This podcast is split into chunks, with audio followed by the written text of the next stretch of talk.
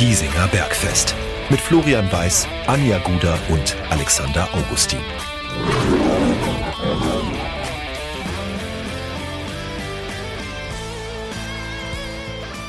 Zwischen Unterallersau und Unterhaching passt noch immer ein Giesinger Bergfest. Herzlich willkommen zu Folge 124. Nach einer, ja man kann es so sagen, einer Schmach in Pippinsried sitzen wir hier wieder zu dritt am Stammtisch in aber wieder einer etwas ungewöhnlichen Besetzung. Wie immer dabei ist unser Flo. Servus Flo.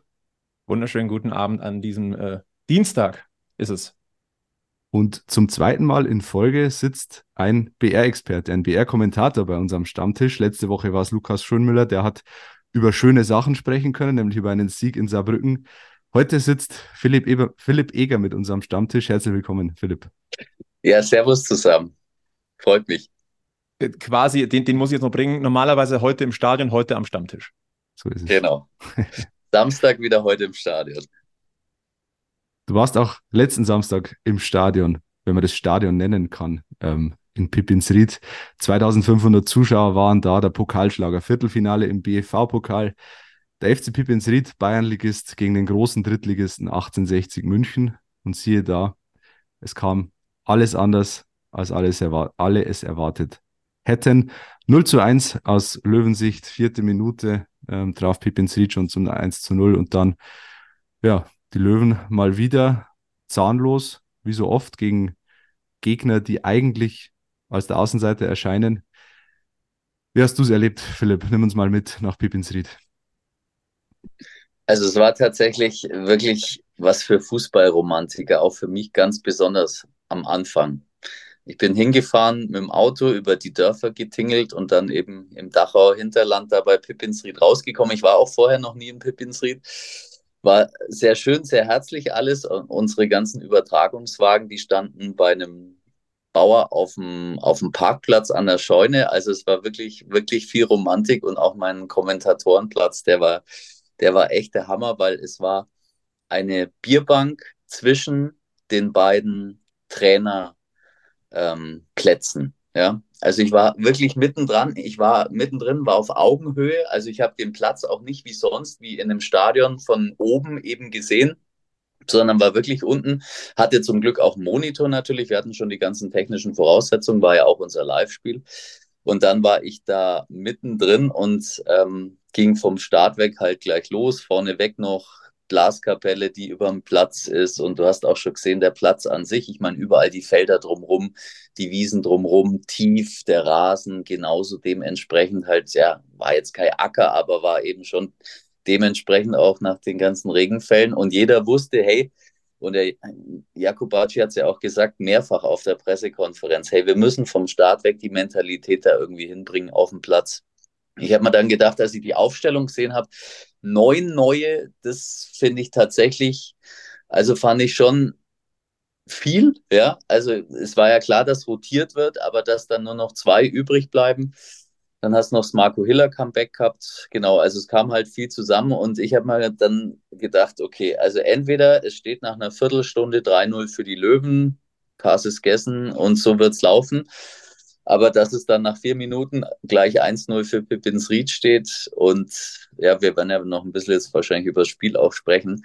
Aber es war irgendwie dann vom, von Anfang an war schon das Gefühl da, hey, es kann tatsächlich wie für die Bayern in Saarbrücken werden. Hm. Am Ende kam es so. Flo, wie hast du die ersten Minuten des Spiels erlebt? Also ich saß äh, auf, der, auf der warmen VIP-Loge daheim im Wohnzimmer. Ich glaube, ähm, Philipp, ich habe dich nicht beneidet. Ich habe kurzzeitig noch überlegt, sitzt, bist du vielleicht auf diesem äh, Führungskran-Kameraposition? Aber ich glaube, du bist einmal auch eingeblendet worden mit so einem Dächle drüber noch am, am Spielfeldrand. Ähm, ja. ja. als ich die Aufstellung gesehen habe, ich, ich würde tatsächlich vielleicht sogar ähm, so schon mal anfangen. Ähm, letzte Woche äh, an diesem Stammtisch mit Lukas Schömüller. Liebe Grüße an, an deinen Kollegen Philipp. Ähm, haben wir ja auch drüber gesprochen, ja, äh, Sieg in Saarbrücken, jetzt Rückenwindliga, ähm, Pipinsried jetzt mitnehmen. Und ich glaube, ich habe gesagt, natürlich wird es die ein oder andere äh, personelle Veränderung geben. Es wäre ja auch komisch, wenn es nicht so ist. Mich ja. habe diese neuen Wechsel erschlagen. Bin ich jetzt auch ganz ehrlich. Ähm, vor allem mit dem Wissen, dass du jetzt ein zartes Pflänzchen Saarbrücken Erfolgserlebnis hast mit dem Wissen, wie wichtig dieser Toto-Pokal ist, weil du kannst dich nicht darauf verlassen, dass du in der Liga Vierter wirst, um in, in den DFB-Pokal zu springen.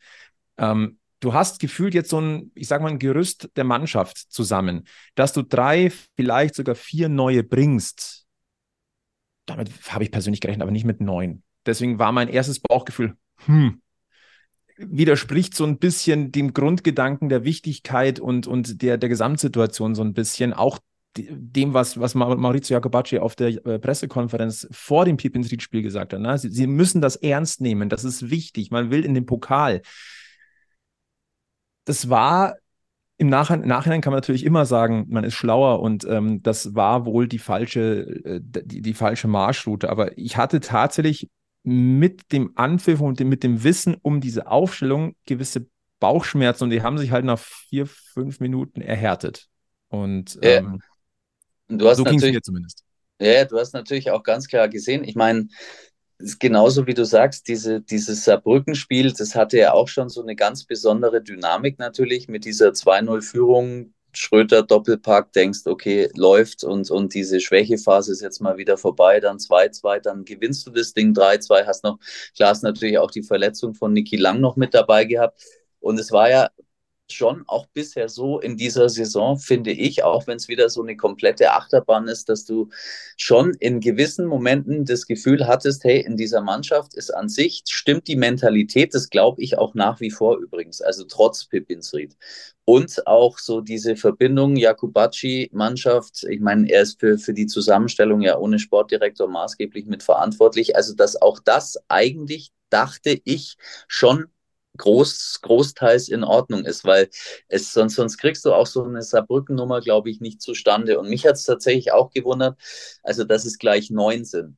Und ähm, ja, was weiß ich, klar, dass du, dass du, Hiller war ja eh abgemacht und ausgemacht, war auch gut, war dann natürlich wieder blöd und klar haben sich ja auch einige dann zu Recht aufgeregt, kannst du sagen, bei dem, bei dem 0-1 sieht er auch nicht wirklich gut aus, ja, läuft wieder halt so typisch raus und dann doch zögert ein bisschen, aber passiert, Mai, der hat einen Monat nicht gespielt, das ist jetzt nicht, ist nicht Marco Hiller der Grund, warum sie diese, dieses Ding da vergeigt haben. Hm. Ja, Verlat irgendwie gar nicht im Kader, haben wir auch gedacht, ja, ich meine, der war ja dabei, ja, also der stand zwei Meter neben mir. Und ich meine, das sind ja alles auch gute Jungs und das kommt ja auch noch dazu. Ich finde, dass, dass die Mannschaft echt, dass, dass das wirklich eine gute Truppe an sich ist.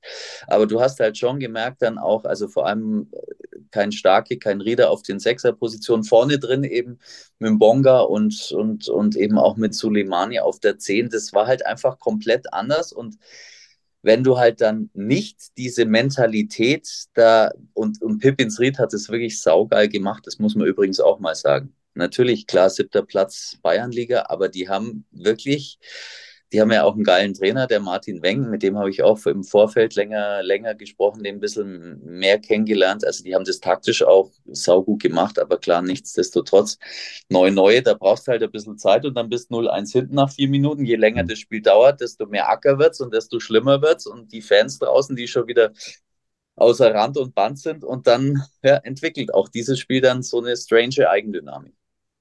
Vielleicht, ähm, vielleicht ist auch vorab äh, bevor wir jetzt vielleicht richtig tief einsteigen, über allem, was wir jetzt wahrscheinlich gleich über den Löwenkosmos reden, höchsten Respekt vor, F, vor den F vom FC Pipinsried. In jeglicher ja. Hinsicht. Erstens, was die wieder auf die Beine gestellt haben. Diesmal zwar keine Naturtribüne mit dann insgesamt 7500, aber trotzdem wieder eine Zusatztribüne hingestellt, damit mehr Leute dabei sein können. Äh, was ich so gehört habe, wieder tolle Gast Gastgeber mit äh, Grillspezialitäten. Ähm, die lokale Brauerei hat, äh, ja. hat versucht, da jedem, jedem äh, was, was in die Hand zu drücken. Ähm, ich habe nur das Beste tatsächlich von vor Ort gehört und ich gönne es diesem FC Pipinsried auch, weil die haben sich das über 90 Minuten hart auf die härteste Art erarbeitet. Und deswegen, egal was wir jetzt sagen, das wird nichts an der hohen und gewaltigen Leistung dieses FCP schmälern. Das vielleicht vorneweg, das ist mir ganz, ganz wichtig. Ähm, die sind verdient weitergekommen. Punkt. Du, außerdem bist du immer so stark, wie es der Gegner zulässt. Könnte man, kann man jetzt natürlich auch nochmal reinwerfen. Ähm, Marco Hiller, ja. Ich bin auch so weit, dass ich sage, also es sieht beim ersten Tor oder bei dem einzigen Tor nicht gut aus. Das kann aber halt auch mal passieren. Aber dann muss immer noch die Klasse von 60 München von diesem Kader da sein, dann, dann gewinnt dieses Spiel notfalls 2-1 oder 3-1. Ja. ja. Meine ich jetzt voller Respekt nochmal vor Pipins Ried. Deswegen ist mir das viel, viel, viel zu kurz gedacht, jetzt zu sagen, ah, Marco Hiller hat vielleicht dieses Spiel verloren. Mag den einen oder anderen gegeben haben, der das vielleicht gedacht hat. Nee, das ist viel, viel zu kurz gedacht. Ähm, mir hat so der, wir sagen, na, roter Faden haben wir nicht, blaue Faden. Mir hat der blaue Faden insgesamt in diesem Spiel auch gefehlt. Und ich habe nie eine, eine Statik so richtig erkannt. Es war keine Eingespieltheit da, aber wie soll sie auch da sein? Ich glaube, diese Mannschaft hat so noch nie zusammen gespielt. Und ähm, vielleicht kommen wir in der weiteren Analyse auch vielleicht auf den ein oder anderen ähm, Spieler, vielleicht nochmal im, im, im Detail. Aber ich weiß nicht, ein, maximal zwei Schüsschen in der ersten Halbzeit, das ist zu wenig. Das ist abgrundtief zu wenig. Und ähm, dass man vor allem oftmals ideenlos agiert hat, hat mich so erschreckt. Weil das war, also man sollte eigentlich meinen, dass in dieser Elf, die da auf dem Platz gestanden ist, die ein oder andere kreative Ader durchaus fließt. Ich habe davon nichts gesehen. Und das ist etwas auch, was ich nicht nachvollziehen kann tatsächlich. Das ist aber natürlich ein Muster, das jetzt dieses Pippins Reed-Spiel nicht exklusiv hatte. Ähm, die Probleme hatte 60 schon in mehreren Spielen, wo der Gegner tief drin stand. Erinnern wir uns an das Lübeck-Spiel zum Beispiel. Ähm, da, das war ein ähnliches Muster. Natürlich ist Pippins Reed jetzt nicht vergleichbar mit Lübeck, aber ähm, die Muster sind erkennbar. Und 60 ist immer dann gut, wenn der Gegner es auch zulässt, sprich hinten Räume lässt. Gegen Jan Regensburg zum Beispiel hat das ja sehr gut funktioniert, die grundsätzlich ein bisschen höher und offensiver gestanden sind. Aber sobald sich ein Gegner hinten reinstellt, egal ob das jetzt ein Drittligist oder ein Bayernligist ist, tut sich 60 hart, egal in welcher Aufstellung. Und wie du sagst, es sind ja ein paar dabei. Das war jetzt, ich würde diesen, diesen Begriff B11 überhaupt nicht benutzen, weil da waren, da waren, viele Spieler dabei, die das bewiesen haben, dass sie es auch äh, auf diesem, also mindestens auf Bayernliga-Niveau können, das Fußballspielen. Albion Frenetzi, ein, ein Kahn Kurt, ein Kilian Ludewig, der jetzt auch aufgeblüht ist in, in den letzten Wochen, äh, Suleimani vorne drin. Das ja. ist Bonga mit Abstrichen. Ähm, also das, das zählt für mich nicht als Ausrede. Ja, auch Leroy Quadvo, ich meine, der ja. war eben nach Rotsperre zurück. Auch, das ist ja alles irgendwie, dass du sagst, ähm, Tarnat, der auch lang bis zu seiner Gelbsperre ja eigentlich eher, eher Stamm war auf der mhm. Sechser. Also ich, ich finde auch, das war keine B11. Also das, das kannst du definitiv nicht sagen. Aber das war wirklich auch das Spannende, muss ich echt sagen, aus meiner Kommentatoren sich da eben auch nochmal wirklich auf dieser Traineraugenhöhe zu sein. Und auch da, du hast ja einen anderen Blickwinkel, als wenn du oben sitzt auf der Tribüne. Ja? Und mir ist es da noch mehr dann aufgefallen, weil ich habe immer so ein bisschen, ich musste teilweise, weil dann war die Sonne so blöd gestanden, dass auf meinem Monitor auch, auch nicht immer alles gut zu erkennen war. Dann musste ich aufs Feld, habe ich mich hingestellt, bin fast auch ein bisschen vorgelaufen. Also ich war selber da fast wie so im, im Duff mit drin. Das war echt sau lustig. Und auch, auch die, die Coaches haben natürlich ständig gehört, was ich so erzählt habe. Und, und umgekehrt, ich habe ständig die Kommandos gehört. Und du hast natürlich, ich habe natürlich auch das von, mitgekriegt. Ich war wirklich an dem Jakubacci, so nah war ich ja noch nie an ihm dran gestanden, dass der, der war wirklich auch fast ein bisschen also erschrocken darüber, dass eben genau dieses Thema Ernsthaftigkeit und Mentalität, wenn du das auch gegen dann einen Bayernligisten nicht auf, auf so eine Wiese bringst, dann funktioniert es einfach nicht, dann reicht es nicht. Hm. Das, das ist echt, echt interessant, ja. Was ich auch noch so sagen möchte, er hatte ja gewarnt, wir wollen nicht, dass es uns so ergeht wie dem FC Bayern in Saarbrücken. Das ist natürlich ein starker hm. Satz ich finde, 60 hat es viel schlimmer erwischt jetzt als der FC Bayern, weil ich finde, wenn ein Drittligist ein Erstligist kegelt, die dritte, dritte Liga ist ein Profi-Geschäft. Mhm. Das sind Profis, die sind austrainiert, die werden zwar dort auch nochmal gegen den FC Bayern mehr Meter machen müssen als im Liga-Alltag, aber das ist eine andere Basis. Wenn aber ein Fünftligist voller Respekt einen Drittligisten kegelt, dann spielen der Feierabendfußballer, auch das meine ich mit vollstem Respekt, gegen Profis. Das würde ich jetzt gar nicht unterschreiben, ehrlich gesagt. Es ist beides blamabel, brauchen wir gar nicht drüber reden. Aber ich glaube, dass die Diskrepanz zwischen Bayern und Saarbrücken sogar noch einen Ticken größer ist als zwischen 60 und Pippins Ried. Also der FC Bayern ist ja so weit weg. Frage. Oder? Also ich. Ja, total, ja. Das ist, ist, wirklich eine gute Frage, weil natürlich, klar, äh, also Flo hat ja auch recht, also der Fabian Benko der ist der Einzige, der, der einen Profivertrag in seinem Leben jemals hatte, da bei Pippins Ried, ja, bei den Bayern mal ausgebildet wurde, aber ansonsten, klar, die, aber kommen natürlich auch teilweise, und das hast du schon gemerkt, auch was dieser Torschütze da am Anfang, der Daniel Gerstmeier, der kommt aus der, von Rhein am Lech, der kommt aus der Regionalliga. Also das ist ja dann schon auch mal noch einen Ticken näher dran. Aber du hast ja auch bei 60 ähm, Spieler, die aus der Regionalliga kommen, die Ja, sich ja. halt jetzt in unterschiedliche Richtungen bewegt haben. Der eine ist, Ja. eine ist runtergegangen in die Bayernliga und der andere hoch, Leroy Quadvo zum Beispiel. Ähm, der, oder nee, der hat, hat der bei Würzburg noch gespielt in der Regionalliga? Ich weiß es gerade gar nicht. Aber es gibt ein paar, die natürlich eher von unten hochgekommen sind. Ja. Und bei Pippin Seed sind welche dabei, die von oben nach unten gegangen sind. Also die, es ist, es bleibt blamabel, ähm, Ja. aber Und eine Nummer, also, und das ist wirklich das, das, was, das ist das, was ich nicht verstehe an der Nummer, ist das, was, was, was ihr vorhin ja auch schon richtig gesagt habt. Also, das war der klarste, direkteste und einfachste Weg in den DFB-Pokal. Ja. Ja.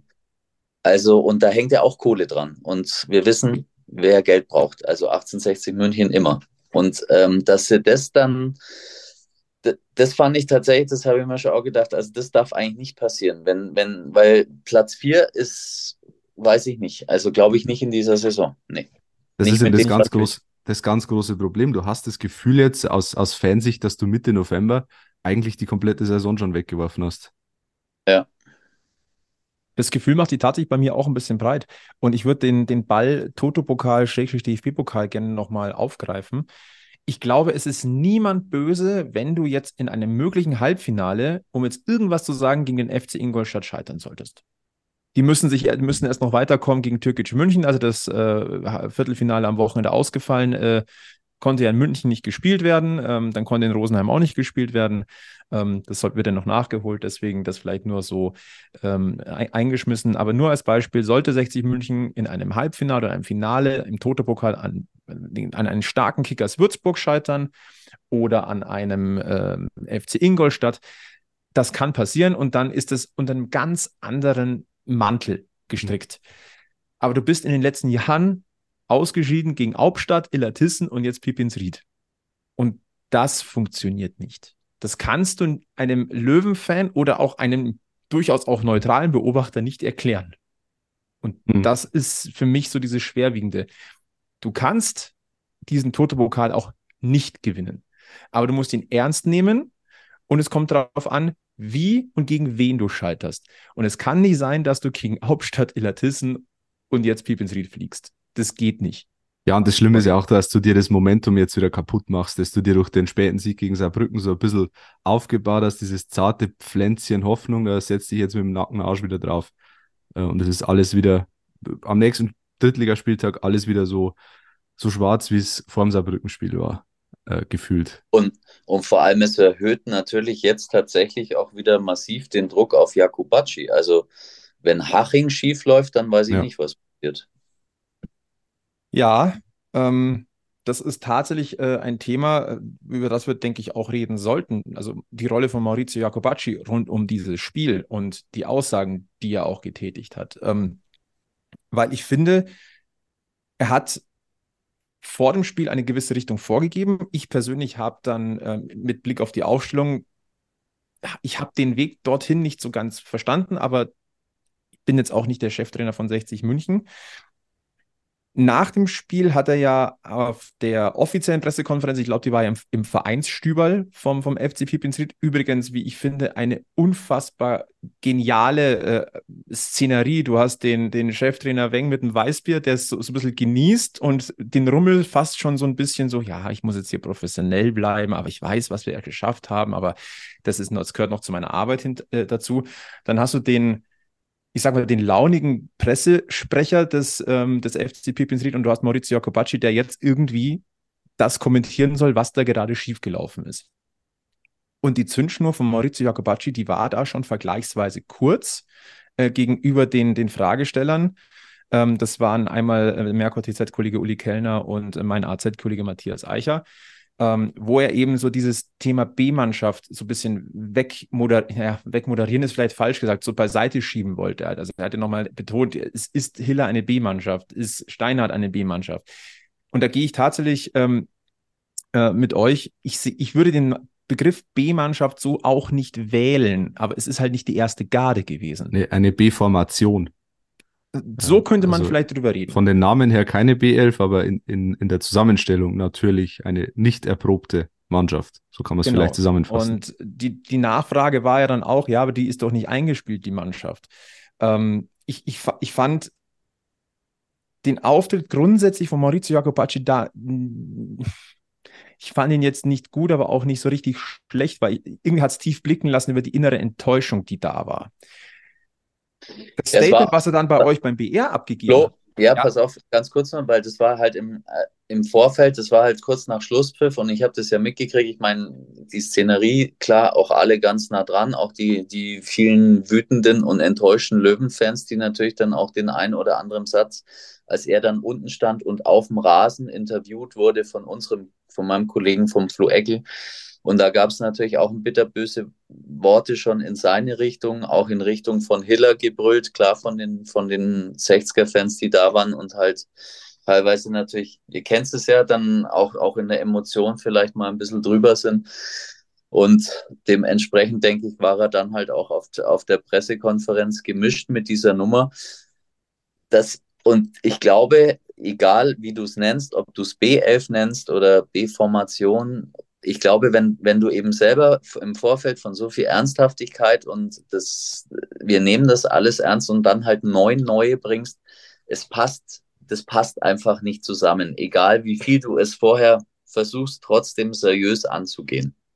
Und wenn du, genau, wenn du die Spieler einzeln betrachtest, wie du es gerade gesagt hast, Flo, sind es natürlich keine B-Spieler. Ein Philipp Stein hat nicht, auch ein Marlon Frei nicht, ja. Also das ist ja auch normalerweise, der hat sich sicher auch nicht vorgestellt mal, dass er, er meistens nur Ersatz ist irgendwie auf der Sechser-Position und auch Frenetzi und was weiß ich alles. Mhm. Aber klar, und dann kommt es halt zusammen wie in Hauptstadt. Da war ich übrigens auch damals dabei. Dann verhämmerst, verhämmerst du noch den Elfmeter und, aber spielst ja eine halbe Stunde auch noch in Überzahl. Das haben wir ja noch gar nicht erwähnt, ja. Also das kommt ja auch noch dazu.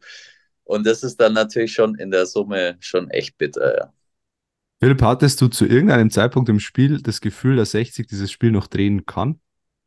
Nee, also tatsächlich, wenn nur durch, durch, durch diese, diesen Elfmeter, es war, es war als dann mit Lakenmacher, wurde es besser. Ja, das hast du dann schon gemerkt ähm, weil der einfach an sich vom Typ her das, was er halt kann, Bälle festmachen und dann eben so ein bisschen auch, dass die anderen nochmal eine zweite Chance kriegen. Aber trotzdem an sich, es war nie eine, eine Art Dominanz, dass du sagst, so, jetzt ist eine Frage der Zeit, bis der Ausgleich irgendwie fällt. Also das, das mhm. hattest du auch direkt vor Ort eigentlich nie, die kompletten 90 Minuten nicht. Nee. Das ist tatsächlich auch, das war auch mein Gedanke.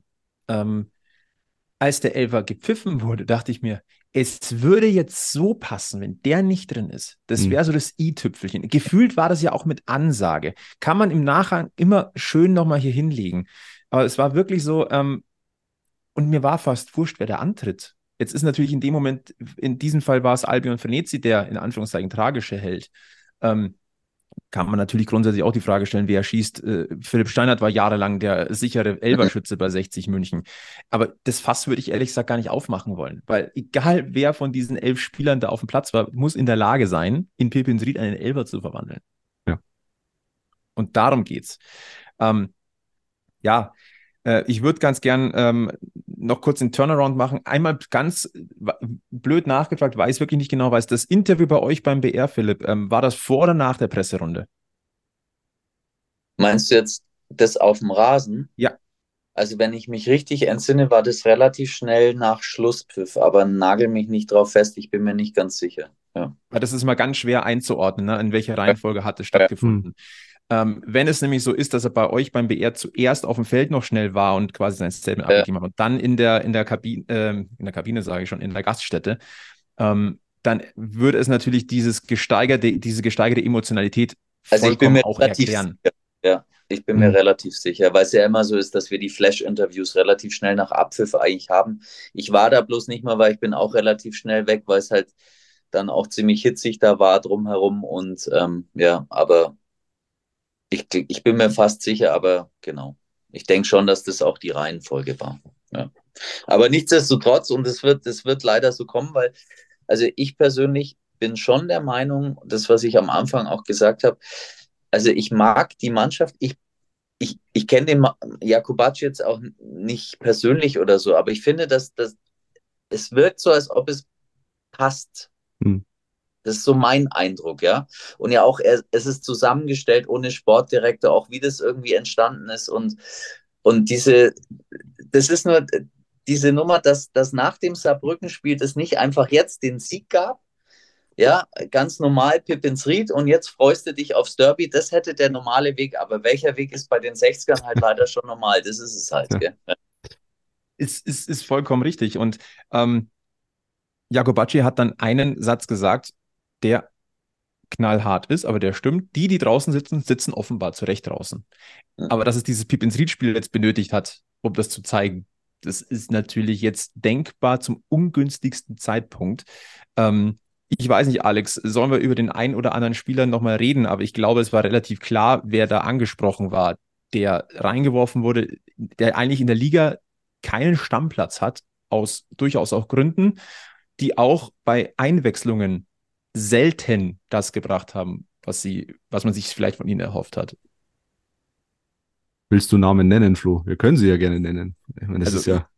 Ich, ich sage, ein, ein Marlon Frei ist, bringt, hat bis jetzt definitiv nicht das gezeigt, wofür man ihn geholt hat. Also Führungsspieler, Dra äh, Strippenzieher, ähm, dieses Standing hat er sich bis jetzt nicht erspielt, äh, weil mir Soleimani, ähm, der, der kam ja schon, ich sag mal, mit dem besten Schwung kam er jetzt nicht nach München, aber man wusste, mhm. was er in der Vergangenheit schon geleistet hat. Und dachte man, ja, den kriegen wir hin. Bis jetzt hat man ihn nicht hinbekommen. Ähm, Tarsis Bonga, ja, für mich die ich größte Enttäuschung. Muss ich klar so sagen. Ich, ich, ich kann ich ganz, also mir fehlen da so, so, so ein bisschen die Worte. Ich möchte, eigentlich möchte ich auch niemanden irgendwie da persönlich angreifen oder so.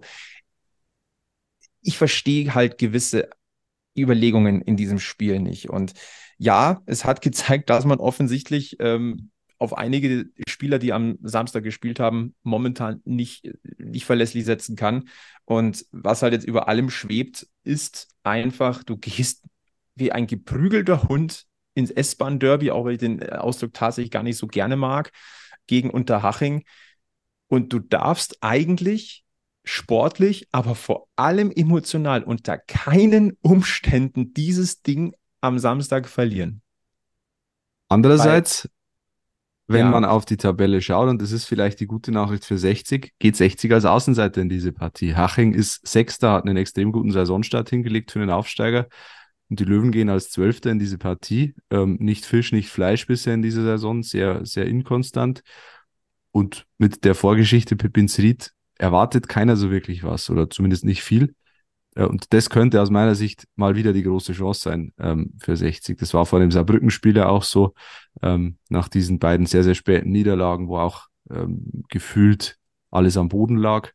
Dann rappelst du dich selbst wieder auf, ziehst dir am eigenen Shop, am eigenen Shop raus und das könnte gegen Haching natürlich jetzt auch passieren, zumal Haching ja von der Spielanlage her 60 sogar liegen dürfte. Ich habe äh, die verfolgt äh, im Rahmen meiner Live-Ticker-Tätigkeit äh, im Pokal gegen Düsseldorf. Die haben da ein Wahnsinnsspiel abgeliefert. Es war Spektakel pur. 6 zu 3 nach Verlängerung für Düsseldorf ausgegangen. Ähm, und Haching war offensiv ein, ein Spektakel. Simon Skalatidis, überragender Mann auf dem Platz. Aber nach hinten halt extrem anfällig, weil sie halt einen sehr offensiven Fußball spielen und einen sehr, sehr, einen sehr offensiven Ansatz haben. Und das ist das, was 60 entgegenkommen könnte ähm, im Spiel nach vorne.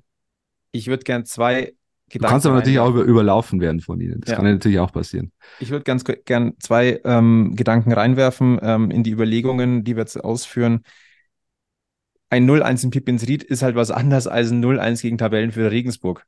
Das, ähm, na, das, das, also ja. da wiegt das jetzt deutlich schwerer. Und der zweite Gedanke ist, und den hat der, der Lukas, äh, Lukas Schönemüller letzte Woche gebracht, Haching lebt von weiten Bällen. Und wo ist 60 hinten anfällig? Hm, Bei weiten okay. Bällen. Ja. Das, ja, das war, ich habe Haching gegen Sandhausen war das. Es war zwar das 0-0, genau, oder was heißt, äh, ich meine, Sandhausen hat ja auch gewisse Ambitionen. Und ähm, also das habe ich auch fürs, fürs Fernsehen bei uns gemacht, da war ich auch im Stadion und muss wirklich sagen, ich habe wieder größten Respekt, auch was die Hachinger einfach in dieser Saison machen. Also, äh, die Art, wie sie Fußball spielen, das, wie sie auch irgendwie, klar, natürlich Talente ähnlich wie die 60er aus den eigenen Reihen hochziehen. Und die hatten auch in dem Spiel extremes Verletzungspech, haben ja insgesamt auch hinten immer ein bisschen Verletzungspech, aber dafür, also es ist natürlich für die gigantisch da als Sechster ins Grünwalder zu kommen. Gell? Und im Endeffekt glaube ich, also ist ja fast wie bei der Nationalmannschaft heute schon wieder gegen Österreich. Also der Druck, der Druck ist einfach schon wieder so groß, dass du sag, kann, sagen kannst, in der Saison gut hat es funktioniert, dass wenn der Druck groß ist, dass, dass sie liefern, aber es ist tatsächlich immer dann noch, also sie haben jetzt die Chance wieder zu liefern, auch, auch von, auch von Jakubacci das so ein bisschen wieder wegzunehmen, weil ich glaube sonst, wenn es wenn das richtig schief geht, könnte es echt auch für ihn jetzt ziemlich brenzlig werden, oder? Was denkt ihr? Also rein sportlich, ja. Ich bin erstmal begeistert, dass wir die Nationalmannschaft und 60 in einem Atemzug nennen ja. können. Das konnten wir auch schon lange nicht mehr. Ähm, ja, grundsätzlich von, vom sportlichen ja. Ich glaube nur, dass die Gemengenlage im Löwenkosmos oder auch die, die Strukturen im Löwenkosmos momentan so sind, dass, dass Jakobacci sicherer sitzt, als es mhm. vielleicht die sportliche Situation vermuten lässt die Verantwortlichen bei 60 sind so sehr mit sich selbst beschäftigt, dass der Trainer so ein bisschen aus dem Fokus mhm. gerät momentan, glaube ich, ist so mein Eindruck. Es wird sehr wenig über Jakobacci diskutiert. Unter den Fans natürlich, aber so, so intern, ähm, ich, ich glaube, dass er relativ fest im Sattel sitzt, zumindest bis zur Winterpause.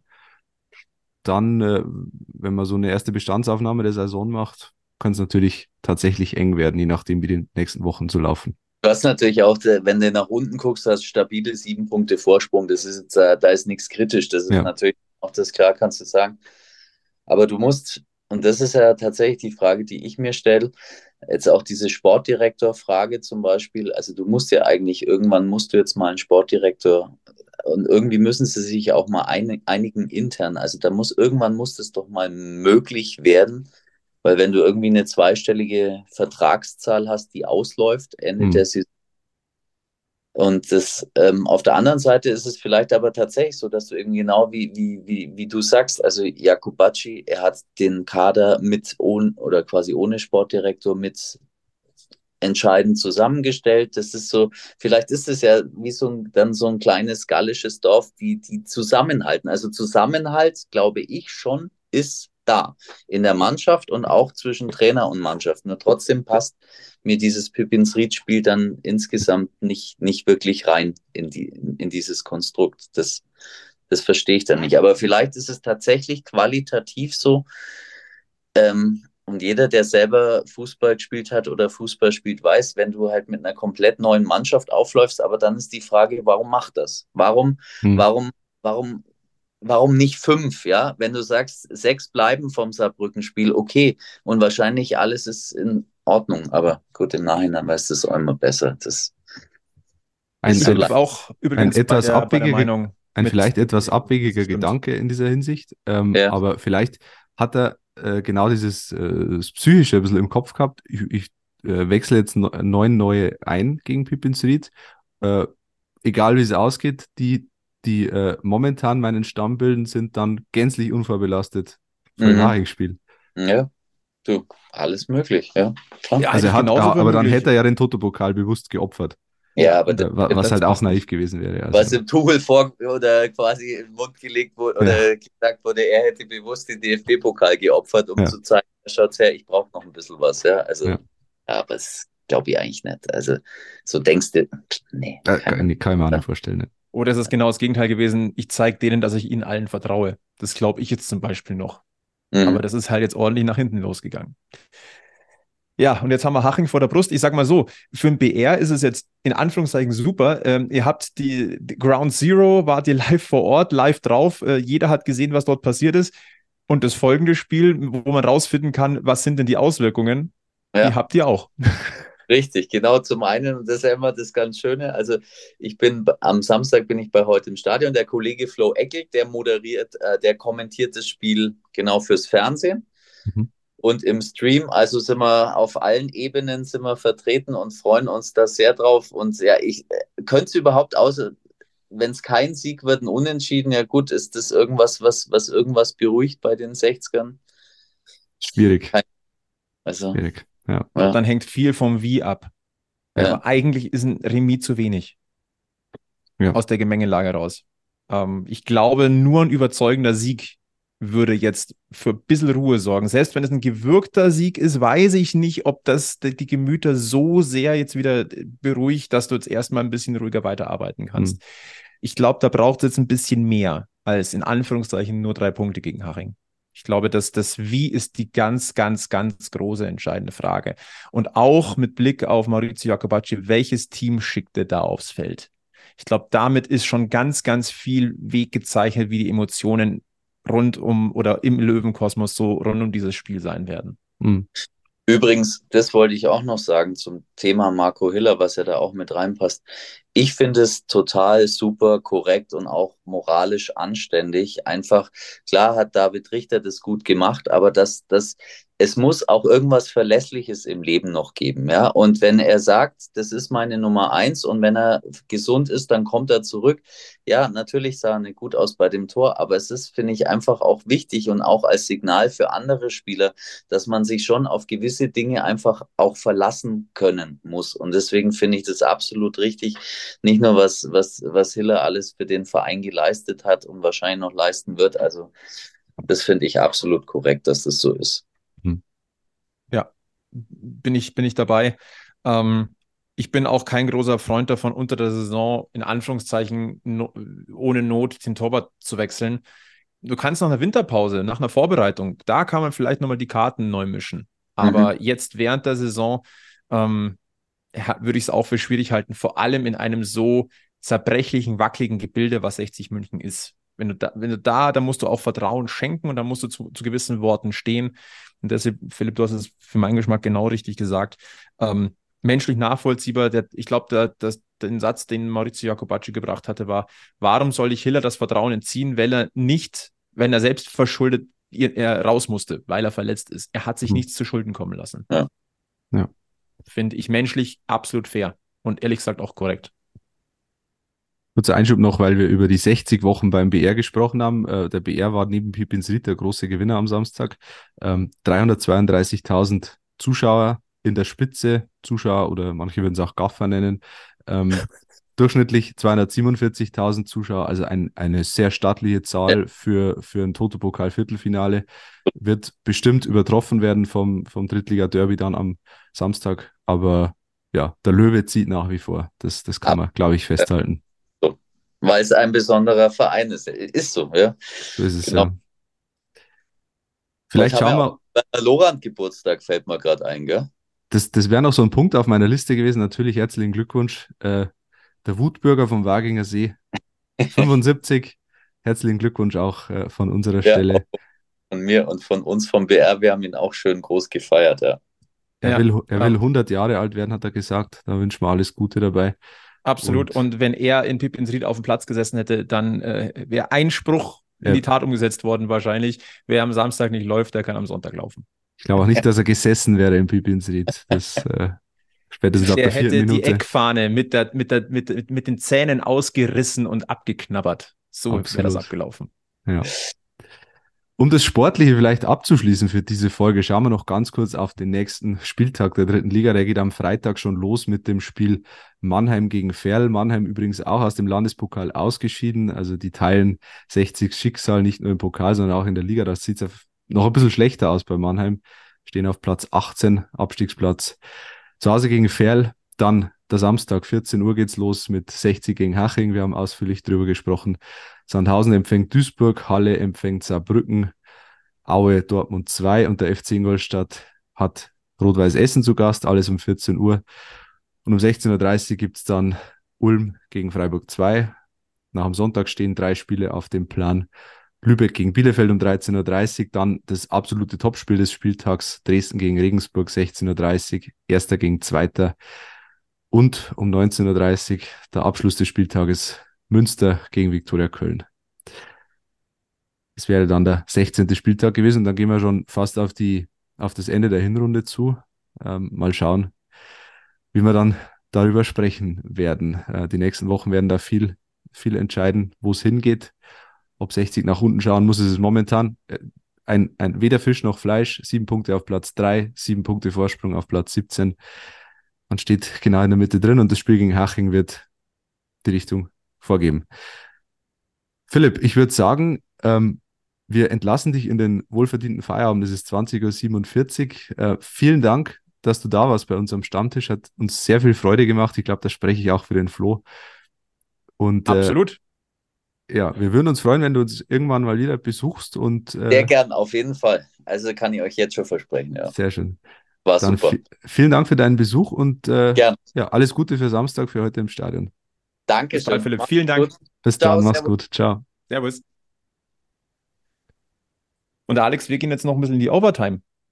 Quasi. Ge gezwungenermaßen, was heißt gezwungenermaßen? Ja, doch, gezwungenermaßen. Sagen wir es so, wie es ist. Ähm, es gibt nicht, nicht nur sportliche Dinge zu besprechen. Oh Wunder bei 60. Ähm, es äh, ist mittlerweile an der Tage, oder was heißt mittlerweile? Eigentlich schon immer an der Tagesordnung bei 60. Das ist abseits des Rasens. Ähm, teilweise wilder zugeht als auf dem Rasen und äh, uns hat, es ist jetzt 20 Uhr 48 Dienstagabend und um 18.10 Uhr hat uns eine größere Geschichte erreicht, äh, die in der Welt erschienen ist oder zumindest auf welt.de. Ich weiß nicht, wie sie sich im Print niederschlagen wird. Äh, die Welt gehört ja zum Springer Verlag, vielleicht auch dann in der Bildzeitung am Mittwoch. Die Überschrift ist die schmutzige Akte 1860 und da steht ähm, Text von Beris Bossmann, der mir vorher ehrlich gesagt nichts gesagt hat als Autor, aber offenbar ein ja, renommierter Reporter ist, Sportreporter.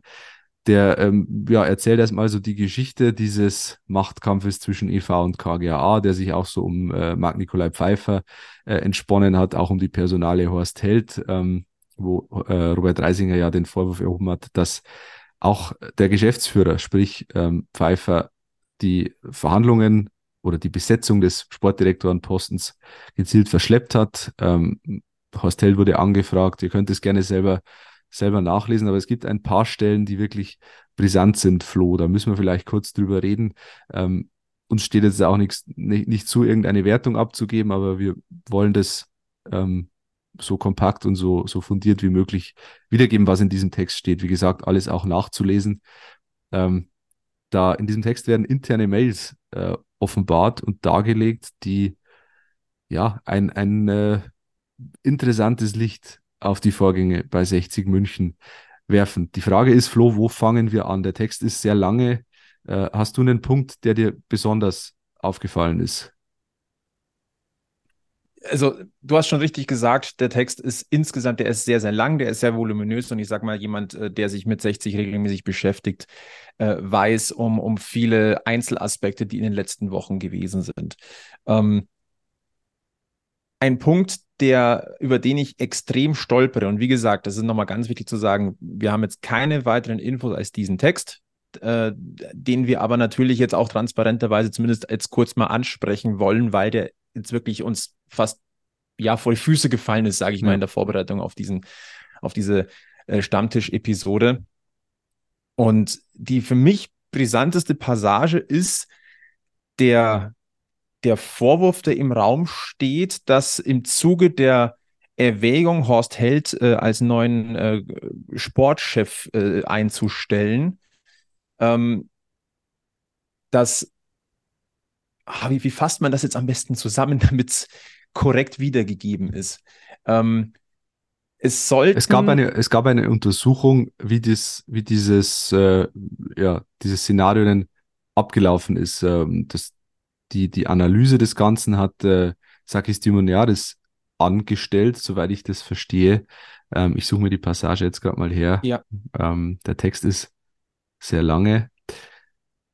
Genau ich, ich lese die Passage jetzt einfach mal vor. Es ist ein kurzer Absatz. Äh, vielleicht ist äh, besser, bevor wir das trifft, in eigenen Worten. Vielleicht trifft es das dann, äh, ja, es trifft es bestimmt am besten, wenn man es direkt vorliest.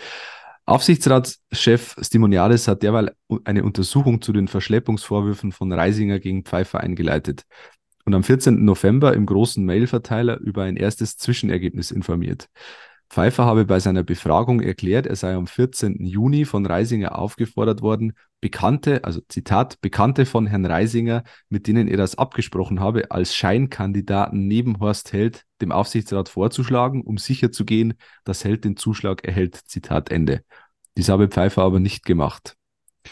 Sprich, der Vorwurf steht im Raum, ähm, ja, Reisinger hätte da abgekartetes Spiel gespielt äh, in, in, in diesem oder versucht zu spielen in diesem Fall, um eben seinen Wunschkandidaten Horst Held durchzudrücken. Ähm, das ist ein, ein Teil dieser Enthüllung, ein, ein Vorwurf, der schwer wiegt, äh, auf den auch dann Hassan Ismail angesprochen wurde vom Weltreporter. Ähm, der hat geantwortet oder antworten lassen. Hassan Ismail lässt eher antworten, das wissen wir aus Erfahrung, Flo. Ähm, und äh, der hat gesagt, dass das äh, ja ein, ein, ein großer Verstoß ist, äh, äh, oder er sieht da, darin einen möglichen Verstoß gegen den Kooperationsvertrag. Ähm, da gibt es einen Passus, Passus 4.2, da sei klar geregelt, dass die Aufsichtsräte über uneingeschränkte persönliche Integrität verfügen müssten. Ähm, und ge gerade bei diesem Punkt sieht Ismail ja die Integrität eben nicht gegeben von Reisinger. Also wenn die Vorwürfe so stimmen, dann kann ich in dem Punkt tatsächlich auch nur zustimmen. Bin ich ja. jetzt auch ganz ehrlich. Absolut. Wie gesagt, wenn das so stimmt. Ja. Und äh, es gab dann auch, äh, auch nicht nur ein abgekartetes Spiel. Das, das, das wäre ah, unprofessionell. Unprofessionell. Das wäre das wäre ja fast schon kriminell durchtrieben. Das, das wäre mhm. wie, also das, das, das wären quasi, das, das, das wären Machenschaften, ähm, ja, mir, mir fehlen tatsächlich ein bisschen die Worte, wenn, wenn ja. dem wirklich so ist. Ja. Aber alles, was, was mir jetzt einfällt, wäre zu soft. Mhm. Es gab dann in der Chronologie äh, ein bisschen weitergesprungen, es gab die Aufforderung des Aufsichtsrats, berichtet die Welt, ähm, ans Timoniaris, den EV über die Vorgänge zu informieren und daraufhin die Abberufung von Reisinger auf dem Aufsichtsrat zu fordern. Ähm, das ist dann offenbar auch geschehen ähm, als symbolische Geste, schreibt die Welt. Ähm, fügt aber dann äh, gleich an, dass Reisinger selbst am 18. September seinen Rücktritt aus dem Gremium zum 15. November per Mail erklärt hätte, also aus dem Aufsicht, Aufsichtsrat. Ich habe gerade ähm, auf der 60 Homepage geschaut, äh, da ist ja der Aufsichtsrat aufgelistet, da ist Robert Reisinger weiterhin drin, der 15. November ist abgelaufen. Ähm, entweder wurde die, die Auflistung nicht aktualisiert oder ähm, es gab nochmal einen Rücktritt vom Rücktritt. Man weiß es nicht. Ähm, die Stimoniaris stellt aber auch fest, dass auch äh, sein, sein Verbleib im Beirat, also Reisingers Verbleib im Beirat, der dann ja auch äh, über die Personalie Pfeiffer entscheidet letztendlich, dass auch der Verbleib nicht zumutbar wäre aufgrund der Vorkommnisse und äh, ein Verstoß gegen den Kooperationsvertrag wäre. Ähm, also da, da wird der, auch der Ausschluss aus dem Beirat gefordert von Reisinger. Ähm, wie gesagt, alles stand Mon äh, Dienstagabend. Vielleicht äh, tut sich da in den nächsten Stunden auch noch was. Ähm, ja, also es ist äh, ein, ein, ein sehr verworrenes Konstrukt mal wieder. Ähm, die Welt versucht es aufzuschlüsseln, hat es auch, ähm, finde ich, ganz, ganz anschaulich gemacht. Es ist unmöglich, das jetzt so im Detail alles nachzuerzählen. Deswegen, wir verlinken euch den Text in den Show Notes und dann könnt ihr euch ein eigenes Bild machen. Das macht in diesem Fall sicherlich mehr Sinn, als dass wir jetzt hier Dinge nacherzählen, die da drin stehen. Uns ist nur wichtig, ähm, das jetzt hier nicht totzuschweigen, weil das, dieses Ding ist auf dem Markt. Es ist, kann jeder lesen. Ja. Und ähm, wir sind aber auch so ehrlich, dass wir sagen, wir haben zum jetzigen Zeitpunkt nur das ähm, und deswegen da jetzt irgendwelche Spekulationen anzufügen, äh, was das für Folgen hat, äh, was ist richtig, was ist falsch, ja. Ähm, was ist überspitzt, was, was ist vielleicht zu soft, das wäre nicht seriös. Und ja. deswegen gehen wir da jetzt nicht weiter. Ähm, ich gehe aber fest davon aus, dass in den nächsten Tagen ähm, da einiges äh, an, an schmutziger Wäsche gewaschen wird und noch ans Licht kommt und eingeordnet und Reaktionen und ja. Absolut. Ja. Man kann jetzt einfach wieder, wenn man, wenn man jetzt äh, irgendwie ähm, das runterbrechen möchte, ähm, und so richtig doof, der Gesprächsstoff wird im Löwenkosmos nicht mhm. weniger, er wird eher mehr.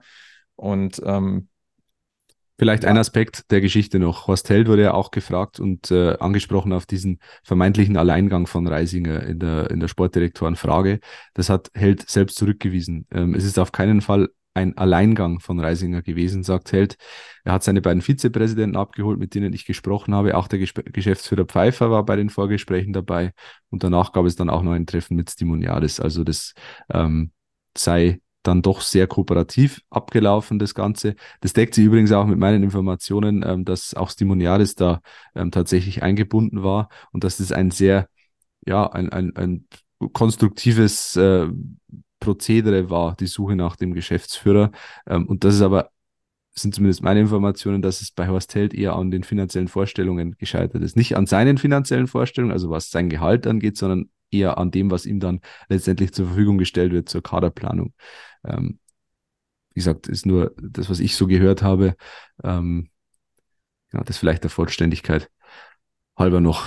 Also äh, lest euch den Text mal durch. Ähm, er, er, schließt, er schließt mit der Conclusio, äh, dass Ismaik den Kopf von Reising erfordert, um quasi weiter zu, zu investieren in 60. Ähm, mal schauen, wie sich das entwickelt. Also harte, harte Vorwürfe, harte Enthüllungen. Ähm, ich glaube, das Ganze im, in, in der Klammer, dass es ja ähm, über, äh, dass auch immer noch die Forderung des gemeinsam im Raum steht, der 18 ja. Sponsoren mit der ähm, Verknüpfung der Verlängerung mit Marc Nikolai Pfeiffer. Also eine extrem verworrene ähm, Gemengenlage. Und es könnte so eine, es könnte, es das könnte Ganze sogar jetzt hier noch, noch äh, schwieriger gestaltet mit dem, was jetzt da in diesem Weltartikel steht. Es könnte sogar noch verworrener werden. Ähm, äh, in den letzten Tagen hat sich ein Bündnis hervorgetan. Ein, ein vermeintliches Bündnis, das es noch offiziell noch gar nicht gibt, aber das so gerade sich formiert und offenbar in den nächsten Tagen oder Wochen an die Öffentlichkeit gehen will. Das Bündnis Zukunft TSV 1860 München äh, ist alles ein bisschen ähm, nebulös, ähm, wer da denn drinsteckt in diesem Bündnis, was es genau will. Das Löwenmagazin hat heute ähm, einen, ja, einen Artikel gebracht, der, der mich erstmal nicht so wirklich schlau gemacht hat, aber am Ende ähm, gab es Screenshots einer Präsentation, die offenbar in den nächsten Tagen ausgerollt werden soll, offenbar erstellt von der Bayerischen, ähm, vom Hauptsponsor von 60, ähm, die anscheinend äh, andere Mitsponsoren, möglicherweise handelt es sich dabei um diese 18 Sponsoren, äh, die diesen Brief geschrieben haben, die sich formieren wollen zur zum Erhalt und zur Zukunft von 1860 München. Da heißt es unter anderem, die letzten Jahre des TSV 1860 München waren intern sowie sportlich schwierig und weniger ge geprägt durch sportliche Erfolge. Und das Ziel dieses Bündnisses ist jetzt 60 sportlich in der Öffentlichkeit, sportlich und in der Öffentlichkeit zu alter Stärke zurückzuführen. Also man will da, ähm, ja, ich weiß nicht, ob man mitsprechen will, aber man will auf jeden Fall Ideen erarbeiten, wie 60 zukunftsfähig sein kann. Ich denke, das ist ein hehres Ansinnen. Die Frage ist, wie dann die Umsetzung aussieht. Äh, 60er.de hat auch schon spekuliert, ob so eine Art Team Profifußball 2.0 ist, das dann am Ende bei, bei Gremiumswahlen äh, ja vielleicht Vertreter ins Rennen schickt, wie damals äh, Bernhard Winkler und Co. Ähm, man weiß es nicht, wird sich zeigen. Grundsätzlich, glaube ich, kann man das schon begrüßen, dass sich äh, ein Bündnis aus Sponsoren sich Zukunft macht, um den Verein, in den äh, sie investieren. Das, das glaube ich, ist völlig legitim und auch nachvollziehbar aus wirtschaftlicher Sicht, zumal die aktuelle Situation ist, wie sie ist bei 60. Ja, ähm, positiv ist, was 60 voranbringt. Ja. Und dass der Status quo eine Katastrophe ist und die Außendarstellung ebenso.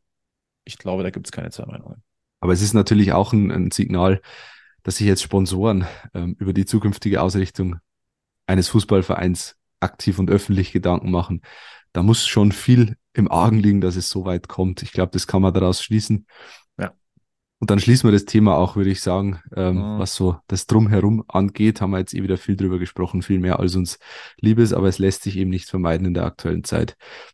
Ein schöneres Thema haben wir noch, nämlich den Alex Allstar, der letzte Woche ein Alex Allstar war und äh, in dieser Woche wieder ein Flo Allstar wird. Wir wechseln uns da momentan ein bisschen ab. Wir dürfen das letzte Rätsel, oder ich darf das letzte Rätsel auflösen. Drei Hinweise, ein ehemaliger Löwe war, war gesucht und die Hinweise waren, er ist heute Mitbesitzer eines Fußballclubs in seinem Heimatland. Der zweite Hinweis war, er musste aufgrund einer Kopfverletzung seine Karriere beenden und äh, er machte 80 Prozent seiner Tore für 60 per Kopf. Fangen wir von hinten an. Äh, Kopfballtore vier, von insgesamt fünf Toren für 60. Ähm, also ein Kopfballungeheuer war gesucht. Eine Kopfverletzung zwang, ihm, zwang ihn zum Karriereende. Das war eher so eine Langzeiterscheinung, die sich dann, ähm, als er einen Ball gegen den Kopf bekommen hat, tatsächlich geäußert hat und ihm lange äh, Probleme bereitet hat. Äh, der, ja, das, das hat ihn dann am Ende zum Karriereende bewogen. Und unser gesuchter Alex Allstar hat er besitzt einen Club mittlerweile. Ich muss jetzt schauen. Äh, der, der Club ist in Kanada. Ich sage euch gleich, wie er heißt. Und zwar heißt er, jetzt habe ich nur das Spielerprofil da auf transfermarkt.de. Kleinen Moment, Moment, Moment. So. Er ist Geschäftsführer und gleichzeitig Mitinhaber von Pacific FC in der kanadischen ersten Liga, also nicht in der MLS, sondern quasi in der, in der nationalen kanadischen Liga. Und gesucht war Rob Friend. Stark. Ich wäre nicht drauf gekommen. Der, der, der, der, kanadische Löwe, der vor allem aber bei Borussia Mönchengladbach eine große Zeit hatte, auch bei Eintracht, Eintracht Frankfurt bei 60 war, ja, semi erfolgreich, war da auch nur ausgeliehen von, von Eintracht Frankfurt, hat ein paar gute Spiele gemacht, aber insgesamt eher enttäuscht. Ähm, genau, das war Rob Friend und Flo, du hast den nächsten All-Star, den du präsentieren darfst.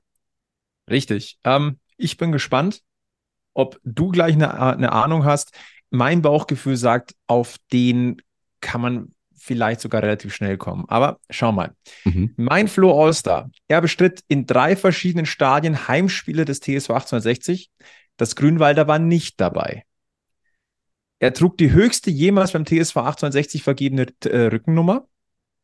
Und nach seinem Kar Karriereende wechselte er die Seiten und ist seinem neuen Club seit dessen Gründung treu. Und ich setze jetzt mal Club, Club in Anführungszeichen. Boah. Er wechselte die Seiten. Ist auch äh, Interpretationsspielraum drin. Durchaus mit Absicht. Boah. In drei Stadien und nicht das Grünwalder dabei. Ja. Ich bin Boah. gespannt. Ihr könnt ja. mitmachen. Facebook, Twitter, Instagram, Blue Sky, äh, Giesinger-Bergfest at gmx.de. Ähm, ihr könnt teilnehmen. Äh, ihr wisst immer, Einsendeschluss ist der folgende Montag auf dieses Bergfest. Das ist dann der, oh, historisches Datum, 27. November. Aber oh, nicht 1999, was. sondern äh, 2023 um 18.60 Uhr. Ah, 27. November, da kommen Gedanken hoch, gell? Ah, da, da, ich feiere quasi nächsten Montag mein 24-jähriges als Löwenfan. Mhm. Da, da begann es als vier, nee, als Fünfjähriger gerade Fünfjähriger.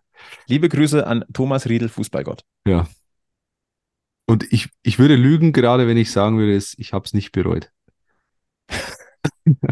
es, es gab schon mal leichtere Zeiten, äh, ein ja. weiß-blaues Herz zu haben. So Absolut. ehrlich, glaube ich, dürfen wir sein.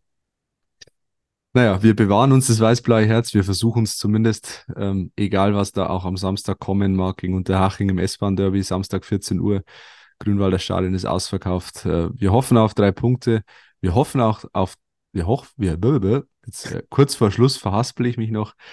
Wir hoffen auch darauf, dass wir am nächsten Dienstag, beziehungsweise am nächsten Mittwoch, 0 Uhr, wieder vollzählig am Stammtisch sind. Liebe Grüße an die Anja, äh, die, die fehlt uns momentan am Stammtisch, aber sie kehrt zurück.